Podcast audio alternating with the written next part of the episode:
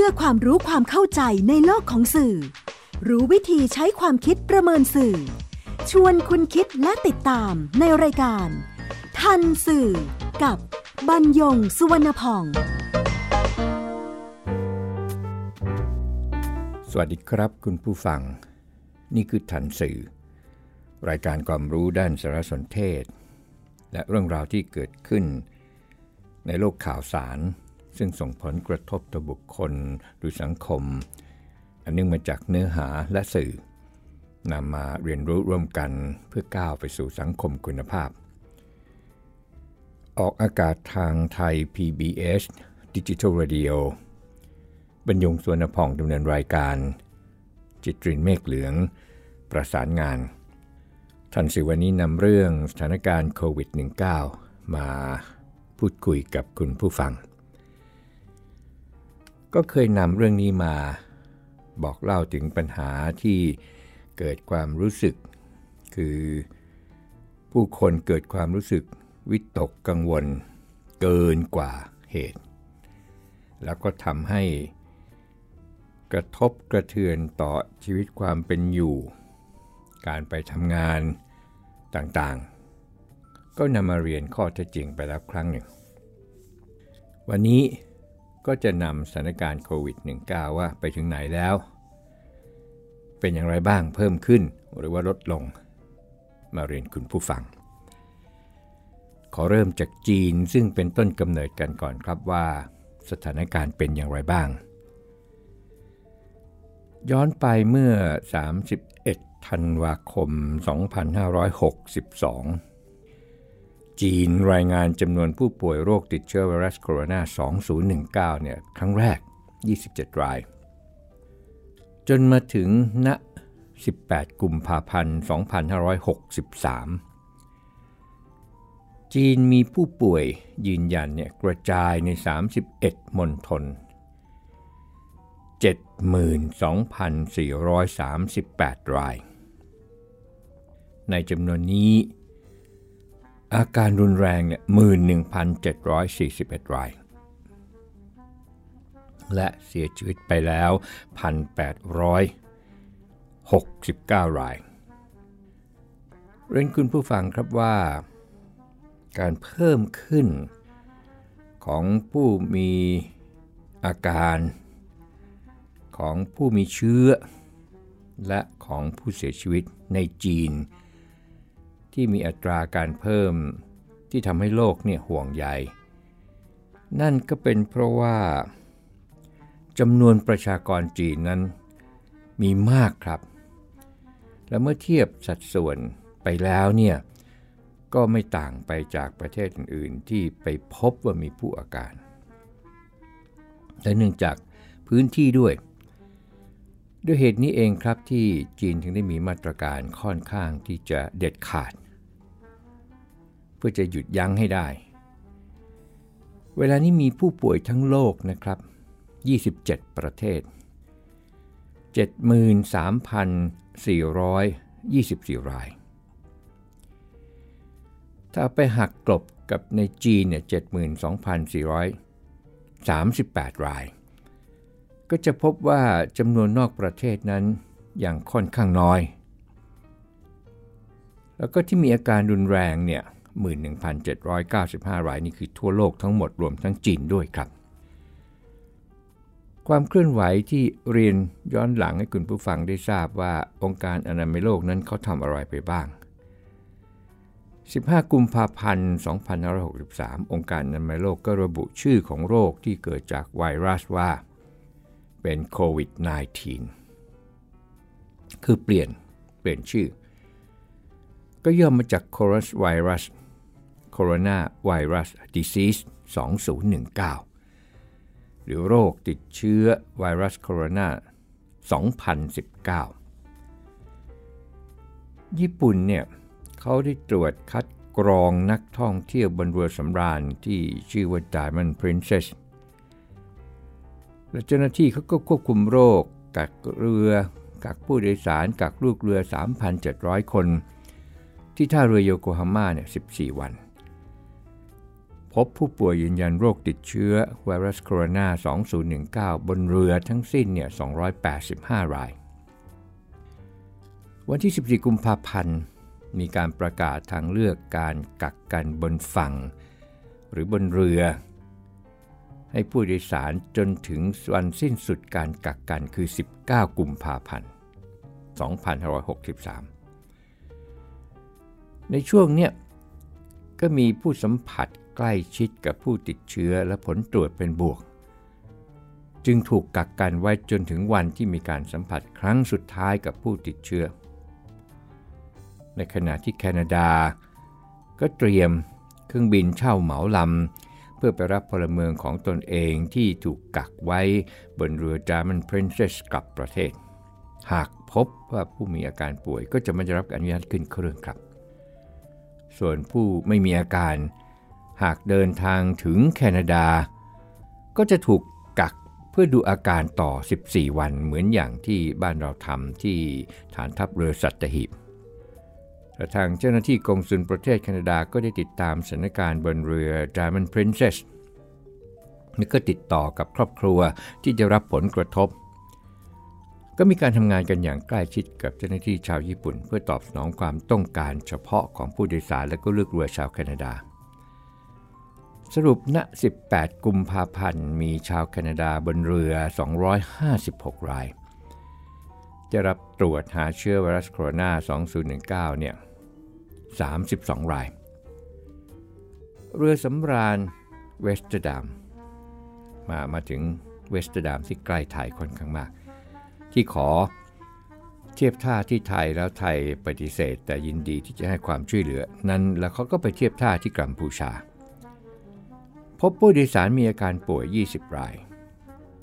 ผลตรวจทางห้องปฏิบัติการไม่พบผู้ติดโรคติดเชื้อไวรัสโคโรนา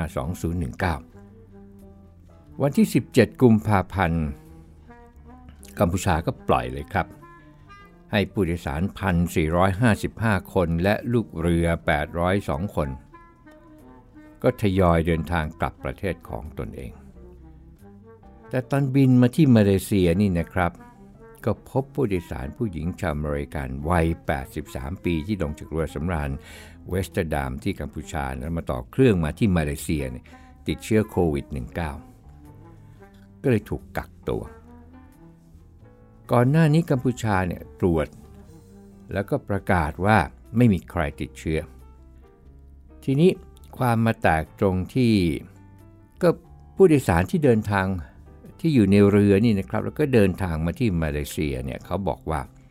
ไม่ได้ตรวจทุกคนหรอกเขาสุ่มตรวจเอา อย่างนั้น ก็ทำให้นายกหลีเสียนหลงแห่งสิงคโปร์ซึ่งพอได้ทราบข่าวแบบนี้ ก็บอกว่าอย่างเงี้ยอาเซียนต้องคุยกันแล้วละ่ะ แล้วคุยกันด่วนด้วยเพื่อจะหาทางรับมือ แล้วก็แลกเปลี่ยนข้อมูลเรื่องโควิด -19 กันอย่างตรงไปตรงมา โฆษกกระทรวงสาธารณสุขกัมพูชานั้นออกแถลงการเรียกร้องขอให้มาเลเซีย ตรวจหาเชื้อผู้ป่วยสูงอายุชาวอเมริกันจากเรือสำราญเวสต์ดัมอีกรอบเพื่อความถูกต้อง ผลจากการถแถลงของวันอาชิเซียรองนายกรัฐมนตรีมาเลเซียก็ระบุว่า มาเลเซียได้ดำเนินการให้แล้วตามความต้องการของกัมพูชาร้องขอ ในการตรวจยืนยันว่าสตรีวัย 83 ชาวอเมริกัน ก็ยืนยันว่าเธอติดเชื้อไวรัสโคโรนาสายพันธุ์ใหม่จริง ทางการมาเลเซียจึงขอห้ามนักท่องเที่ยวจากเรือสำราญเวสต์ดัมทั้งหมด ไม่ให้เดินทางเข้ามาเลเซีย และไม่ให้เดินทางเพื่อมาต่อเครื่องกลับประเทศตน ที่มาเลเซีย และประกาศไม่รับเรือสำราญที่แวะจอดท่าเรือใดก็ตามในประเทศจีนให้เข้าเทียบท่าที่มาเลเซีย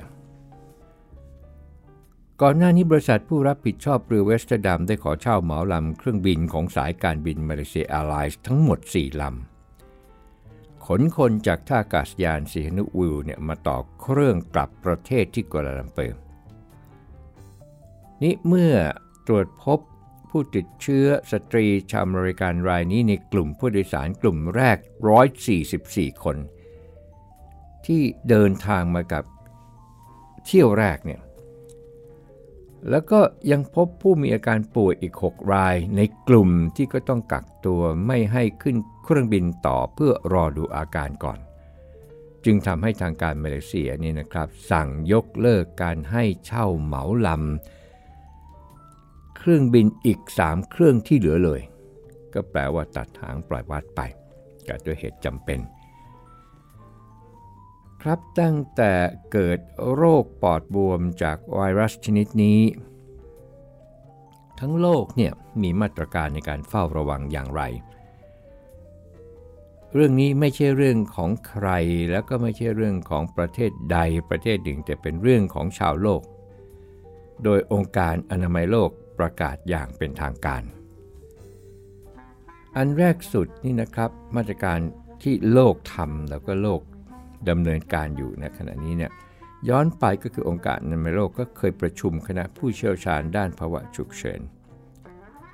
เมื่อ 30 มกราคม แล้วก็ประกาศให้การระบาดของโรคติดเชื้อไวรัสโคโรนา 2019 เป็นภาวะฉุกเฉินด้าน สาธารณสุขระหว่างประเทศเรียกว่า Public Health Emergency of International Concern หลังจากที่เชื้อไวรัส แพร่ระบาดไปยังประเทศต่างๆ ทั่วโลกอย่างรวดเร็ว เพื่อป้องกันหรือลดการแพร่ระบาดข้ามพรมแดน อันจะส่งผลกระทบ ต่อระบบสาธารณสุข แต่ว่าก็ไม่ได้หมายถึงให้ประเทศทั่วโลกใช้มาตรการจำกัดด้านการค้าต่อจีน หรือจำกัดการเดินทางไปยังจีน ประการที่ 2 ก็คือยกเลิกเที่ยวบินไปกลับเมืองต่างๆในจีน จากเขตบริหารพิเศษฮ่องกงและมาเก๊ารวมถึงไต้หวัน สิงคโปร์ ฟิลิปปินส์อินโดนีเซีย มาเลเซีย เกาหลีใต้ ญี่ปุ่น เวียดนาม ไทย ออสเตรเลีย นิวซีแลนด์ อินเดีย ปากีสถานมัลดีฟส์ เติร์กเมนิสถาน สหรัฐอเมริกา แคนาดา สหราชอาณาจักร รวมถึงประเทศส่วนใหญ่ในทวีปยุโรป แอฟริกาและก็ตะวันออกกลาง นั่นก็คือเรื่องการเดินทาง ประการที่ 3 คือประกาศปิดพรมแดนที่ติดกับจีนในรัสเซีย มองโกเลีย เกาหลีเหนือเนปาลรวมถึงเขตบริหารพิเศษฮ่องกงและมาเก๊าประการที่ 4 ก็คืองดหรือว่าจำกัดการเดินทางไปยังจีน ในเขตบริหารพิเศษฮ่องกง ประเทศเกาหลีใต้ นิวซีแลนด์ บังคลาเทศ ฝรั่งเศส ไต้หวัน มาเลเซียและซาอุดิอาระเบีย และถ้าละเมิดคำสั่งก็จะไม่ได้รับอนุญาตให้กลับประเทศ ประการที่ 5 ห้ามผู้เดินทางจากเมืองอู่ฮั่นและหรือมณฑลหูเป่ยและหรือประเทศจีนเข้าประเทศสิงคโปร์ มาเลเซีย เกาหลีใต้ อิรัก ญี่ปุ่น ออสเตรเลีย นิวซีแลนด์ อินเดีย มาลดีฟและปาปัวนิวกินี การห้ามเนี่ยรวมถึงผู้เดินทางจากทวีปเอเชียเข้าประเทศด้วยครับ ประการที่ 6 ก็คือ งดการอนุมัติวีซ่าให้นักท่องเที่ยวหรือผู้เดินทางจากจีนในประเทศฟิลิปปินส์สาธารณรัฐเช็กอินโดนีเซีย เกาหลีใต้ อินเดียและเมียนมา 7. มีการบังคับให้ผู้เดินทางจากต่างจากจีนเนี่ยต้องแสดงหลักฐานใบรับรองแพทย์ว่าไม่เป็นผู้ติดเชื้อไวรัสก่อนเข้าเขตบริหารพิเศษฮ่องกง มาเก๊าและไทย นอกจากนี้ก็กำหนดให้ต้องใช้ใบรับรองแพทย์ในการขออนุมัติวีซ่าในการเดินทางใน บังคลาเทศ 8. การกักกันผู้ที่เดินทางจากจีน รวมถึงเขตบริหารพิเศษฮ่องกงและมาเก๊าในไต้หวัน สิงคโปร์ ฟิลิปปินส์ และ 9. งดรับแรงงานจากจีนในรัสเซียและเวียดนาม บ้านเราละครับทำอะไรอย่างไรไปถึงไหนแค่ไหนกันบ้าง อีกสักครู่ครับ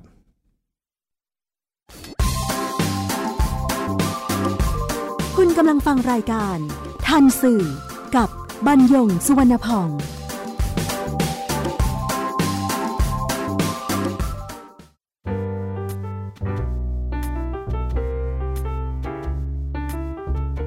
มาถึงสถานการณ์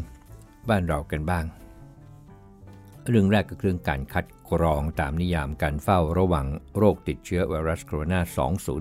2019 การคัดกรองผู้ที่เดินทางมาจากพื้นที่เสี่ยงนั้นทำตั้งแต่วันที่ 3 มกราคม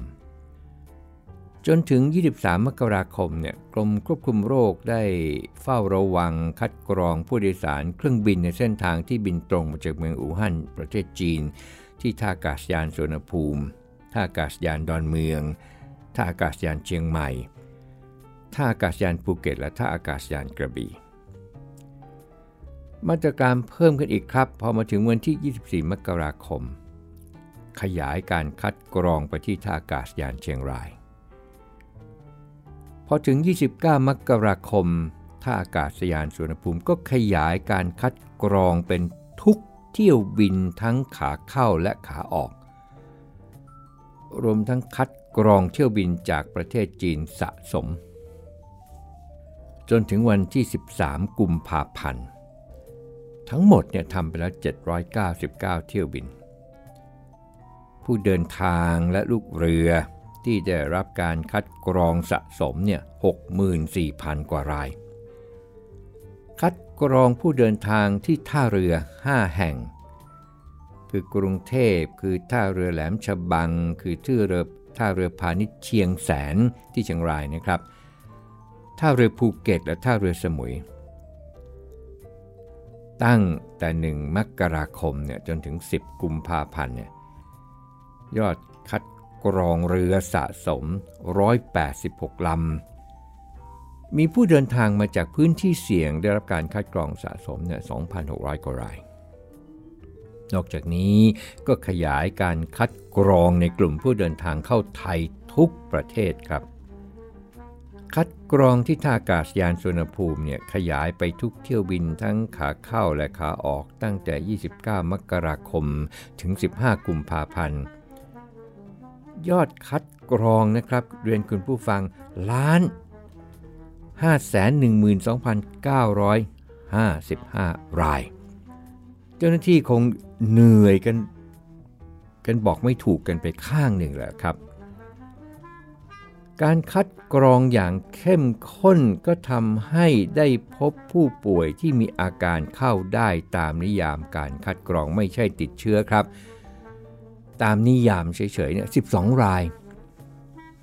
คัดกรองผู้เดินทางที่ท่าเรือ 5 แห่งเนี่ยแล้วก็มีผู้คัดกรองสะสมเนี่ย68,000 กว่าราย เอาเป็นว่าผู้เดินทางผ่านด่านพรมแดนทางบก 13 ด่านนี่นะครับณ1กุมภาพันธ์เนี่ย440,000 รายไม่รวมทางอากาศกับทางน้ำเรียกกันนะครับว่า ไม่ว่าจะเข้ามาทางไหนที่เป็นด่านที่มีระบบถูกต้อง ไม่ใช่ปีนรั้วข้ามมา ไม่ใช่เดินลัดอะไรข้ามมา หรือเดินข้ามคลองอะไรมาเนี่ย เป็นต้องผ่านการคัดกรองอะมาพูดถึงคนไทยที่ได้กลับบ้านมาจากอู่ฮั่น เมื่อวันที่ 4 กุมภาพันธ์ที่ไทยได้อพยพ คนไทย 138 รายกลับอู่ฮั่น ประเทศจีนแล้วก็มาคัดกรองแล้วก็มาเก็บตัวไว้ที่ฐานทัพเรือสัตหีบนี่นะครับ 138 รายเนี่ยมีผู้ป่วยอาการ คือพบอาการป่วยตามนิยามเฝ้าระวังเนี่ย4ราย ไม่ได้ติดเชื้อนะครับเฝ้าระวัง ก็ส่งรักษาที่โรงพยาบาลสมเด็จพระนางเจ้าสิริกิติ์จนถึง 16 กุมภาพันธ์ก็ยังมีอาการปกติดี ระหว่างกักกันมีเข้ามาขั้นหนึ่งครับ เพราะเชื้ออาจจะเริ่มมีอะไรเงี้ยพบผู้ป่วยยืนยันเนี่ยหนึ่งราย ส่งตัวไปรักษาที่โรงพยาบาลชนบุรี อาการปกติ ผลการตรวจห้องปฏิบัติการล่าสุดเนี่ยคือ 17 กุมภาพันธ์ ยังตรวจพบเชื้ออยู่นะครับ ยังตรวจพบเชื้ออยู่ที่ว่าพบเนี่ยยังตรวจพบเชื้ออยู่ แล้วก็ยังเก็บตัวอย่างต่อไป และล่าสุดเวลานี้ทยอยกลับบ้านกันไปแล้ว อย่างมีความสุขมีญาติมารับกันไปอย่างมีความสุข นั่นก็คือการคัดกรองตามนิยามการเฝ้าระวังโรคติดเชื้อไวรัสโคโรนา 2019 มาถึงการคัดกรองผู้ป่วยที่มีอาการตามนิยาม เฝ้าระวังโรค ตรงนี้นี่นะครับณ 18 กุมภาพันธ์ เวลา 18นาฬิกาเนี่ยพบผู้ป่วยที่มีอาการตามนิยามเฝ้าระวังโรครายใหม่ 85 ราย แต่ไม่มีผู้เสียชีวิตในไทยครับ ทีนี้ก็มาถึงมาตรการ ว่าไทยเนี่ยทำมาตรการต่างๆ ทั้งหลายไปแล้วอะไรต่างๆ ทั้งหลายไปแล้วเป็นอย่างไรกันบ้าง 22 มกราคม กระทรวงสาธารณสุขก็ยกระดับศูนย์ปฏิบัติการภาวะฉุกเฉินขึ้นมาเป็นระดับ 3 เพื่อตามสถานการณ์โรคทั้งในประเทศและก็ต่างประเทศอย่างใกล้ชิด บริหารจัดการทรัพยากร เสริมสร้างความเข้มแข็งของระบบการเฝ้าระวังค้นหาผู้ป่วยโรคติดเชื้อไวรัสโคโรนา 2019 ที่มาจากต่างประเทศ ทั้งการคัดกรองไข้และช่องทางเข้าออกที่ท่าอากาศยาน 6 แห่ง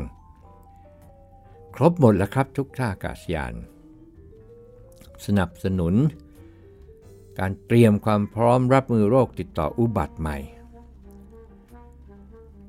คลุมระบบบริการสาธารณสุข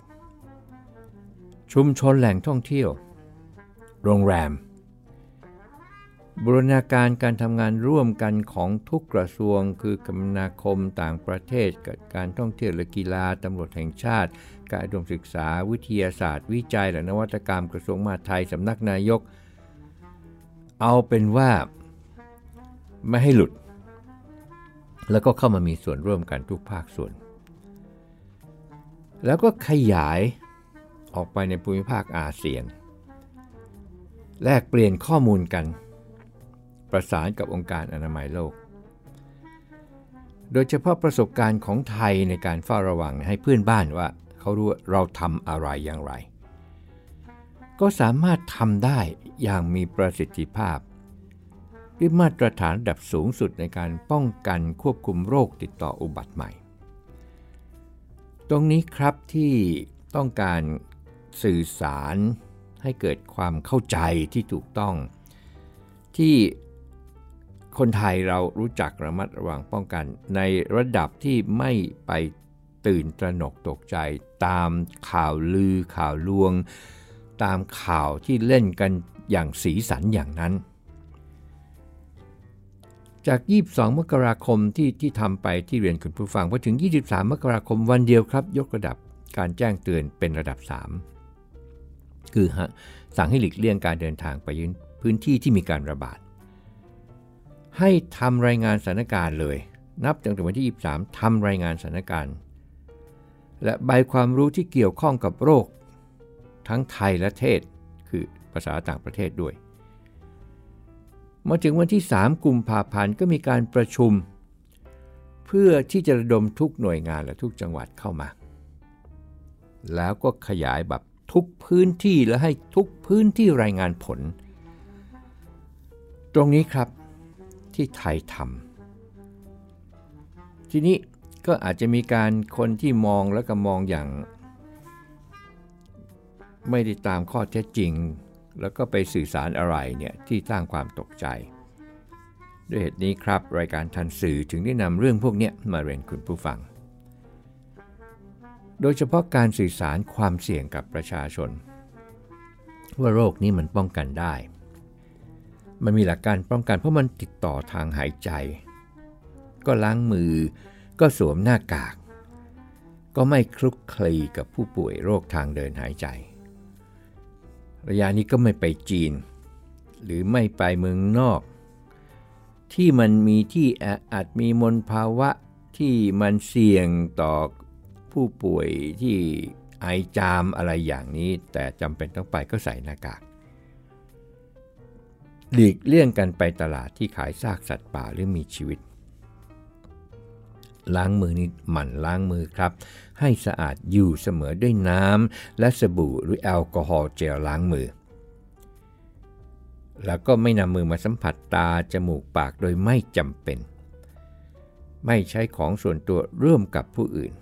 เนื่องจากเชื้อก่อโรคทางระบบเดินหายใจสามารถเข้าสู่ร่างกายได้ทางการสัมผัส การคัดหลั่งครับ แล้วก็กินอาหารปรุงสุกร้อน ทั้งหมดนี้ครับก็คือสารสนเทศที่นำมาเรียนคุณผู้ฟัง เมื่อเรารู้สารสนเทศ เราก็ทันสื่อ ตรงนี้ครับ พบกันใหม่ในทันสื่อไทย PBS Digital Radio บรรยงสวนพอง สวัสดีครับ ติดตามรายการทันสื่อได้ทางวิทยุไทย PBS www.thaipbsradio.com แอปพลิเคชันไทย PBS Radio ติดตามข่าวสารทาง Facebook ได้ที่ facebook.com/thaipbsradiofan